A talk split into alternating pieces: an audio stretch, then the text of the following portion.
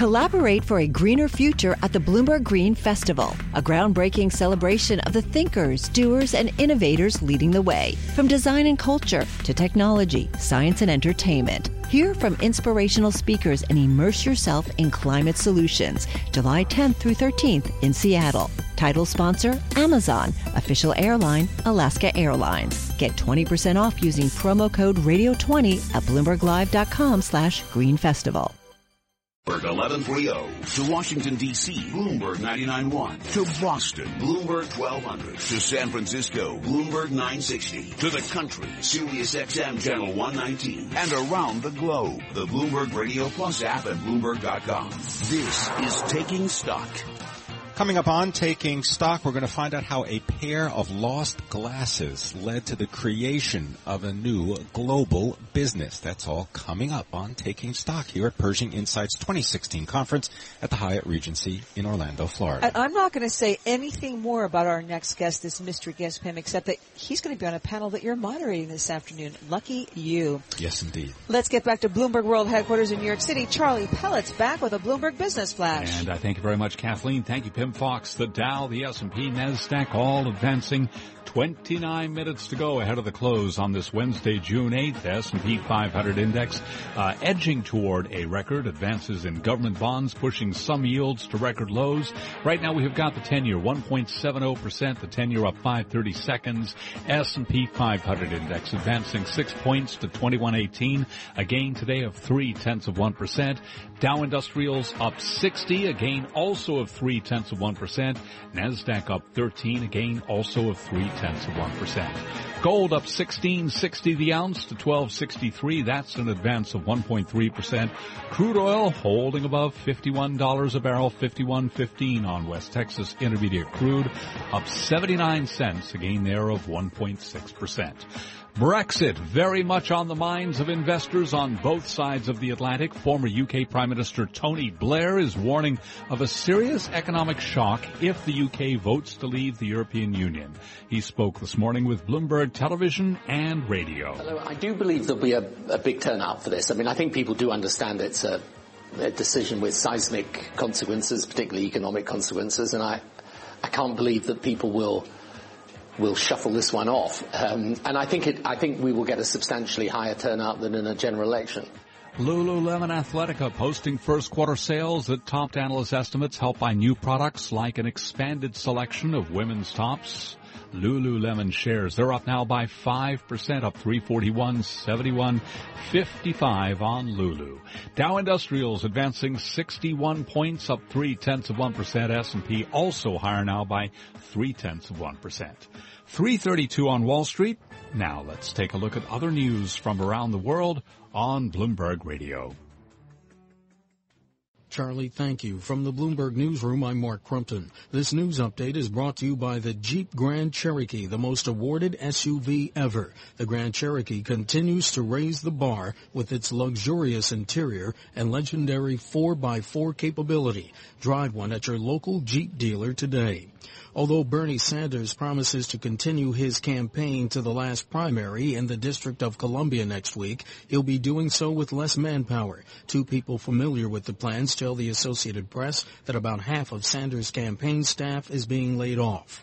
Libertarian Party presidential candidate Gary Johnson is inviting those voters disappointed with either Donald Trump or Hillary Clinton to take a look at his party's ticket. I offer, along with Bill Weld, a real alternative to the two, uh, being fiscally conservative. Uh, look, smaller government is better. India and the United States are reaffirming their commitment to one another. Indian Prime Minister Narendra Modi addressed a joint meeting of Congress today. In this exciting journey, the U.S. Congress has acted as its compass. You have helped us turn barriers into bridges of partnership. In Israel, nine people have been wounded in a shooting at a Tel Aviv market. The Associated Press reports a suspect's been arrested. New York State officials have no plans to fix an error in the name of the Verrazano Narrows Bridge. It's been spelled for more than five decades with one Z. Global News 24 hours a day, powered by our 2,400 journalists and more than 150 news bureaus around the world. From the Bloomberg Newsroom, I'm Mark Crumpton. Charlie? And we thank you. And again, uh, recapping, stocks higher, S&P up five, a gain of three tenths of one percent. We are brought to you by Sector SPDR ETFs. Why buy a single stock when you can invest in the entire sector? Visit sector spdrs.com or call one eight six six sector ETF. I'm Charlie Pellet, and that's a Bloomberg Business Flash. This is Taking Stock with Kathleen Hays and Pimm Fox on Bloomberg Radio e-commerce and brick and mortar stores. One report from Mary Meeker, the venture capitalist, explains that Warby Parker made more money per square foot in its retail stores than Tiffany last year. That's actually better also than Michael Kors stores, according to Meeker. Let's meet the co-founder and the co-chief executive of Warby Parker, Neil Blumenthal. Neil, thanks very much for being with us. Thanks for having me. Tell people about how a lost pair of eyeglasses led to what is estimated to be a company worth 1.2 billion, making it the second most valuable private venture-backed e-commerce company in the world. Um, well, you know, I think the best businesses solve real problems. And my co-founder, Dave Gilboa, was traveling and lost a pair of $700 glasses in the seat pocket of an airplane. Uh, and we were talking about it along with our two other co-founders, Jeff and Andy. And we thought that there was no reason why glasses should be so expensive. And we thought, what if we were to design the glasses we love, use best materials, uh, and build a business that could sell them for $95 instead of 500 um, and that sort of is how Warby Parker got started. The rest is history, not just online. You've got, what, 37 stores across the country. You've been valued at $1.2 billion. You were just telling me you've got 800 employees. Uh, you do to me have that also that element of social entrepreneurship, which means you can make money doing good stuff for people. That's not a, how how did that come in, and what does that role and, and helping developing nation citizens get good eye care and good glasses? Well, something that was startling to my co-founders and I is that over 700 million people around the world don't have access to glasses, and we think that that's crazy, right? Glasses were invented 800 years ago, so we're failing as a species if we can't get technology that's 800 years old in the hands of everybody that needs it. Uh, and we thought, what's the best way to serve others? Um, what if we committed for every pair that we sell, distributing one to someone in need? Um, and to date, we've distributed uh, several million pairs of glasses to people in need around the world. Uh, actually, prior to starting Warby Parker, I ran a nonprofit that would distribute eyeglasses in the developing world, and that was my exposure actually to the optical industry and seeing the power of a pair of glasses to transform somebody's life. Uh, it's amazing, right? There's few things that have immediate impact, right? You put on a pair of glasses, people's faces light up and they can immediately work and be productive. You talk about power, and I want you to maybe talk about the power of marketing because I understand that there was an article that appeared in Vogue magazine that really lit the fire for Warby Parker. And I wonder if you could describe, I think it was 9,000 orders in one day. That had you all scrambling. Yeah, when we launched uh, exactly six years ago, uh, we were featured in Vogue and GQ, and the company took off like a rocket ship. We thought that we were going to have to beg uh, our parents and our friends to buy, you know, maybe a couple pairs a week.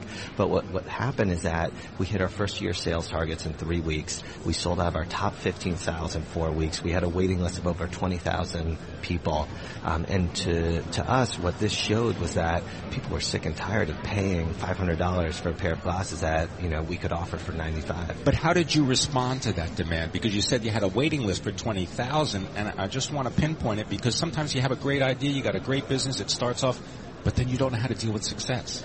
Yeah, we so at the time we were full time business students at, at Wharton. Uh, the first thing that we started to do is cut class, so that way we could respond to all these customer emails uh, to help process the orders.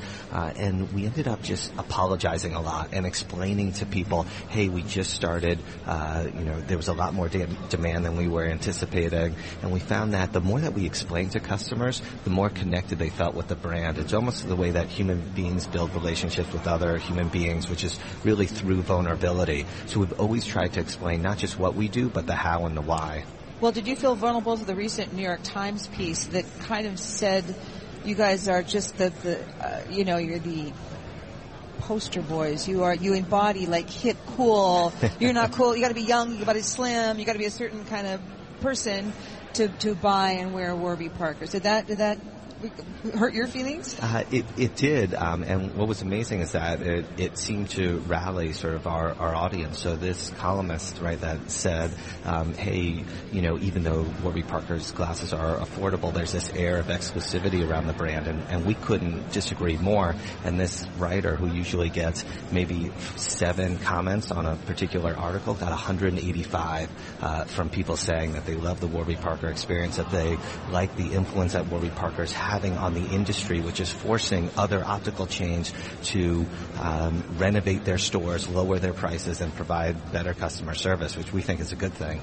And you've also opened recent stores, one in Brooklyn, as Kathleen mentioned, and you're also looking at new locations. Um, yeah, in fact, actually on the way here, I ran to the mall about 20 minutes ago. Now I don't miss an opportunity to walk through a mall. You know, we think that the, the future of retail is the intersection of e-commerce and, and bricks and mortar, and we've been trying to lead the way there. We just launched an app this past week um, that uses Apple Pay that makes shopping more convenient. Uh, you'll begin to see uh, just how much we can integrate the, those two experiences. Well, I'm sure Orange County Mayor Teresa Jacobs, just on the show with us, will be very happy that you're opening a store here in Orlando. And we're live at Pershing's INSITE 2016 conference in Orlando, Florida. I'm Kathleen Hays. This is Pimm Fox, and this is Bloomberg Radio. Coming up on Taking Stock, we're going to be talking about Harry Reid. We're going to talk also about Bernie Sanders meeting with Harry Reid and find out what went on in that meeting. Details ahead. Collaborate for a greener future at the Bloomberg Green Festival, a groundbreaking celebration of the thinkers, doers, and innovators leading the way. From design and culture to technology, science, and entertainment. Hear from inspirational speakers and immerse yourself in climate solutions. July 10th through 13th in Seattle. Title sponsor Amazon. Official airline Alaska Airlines. Get 20% off using promo code Radio20 at BloombergLive.com slash Green Festival.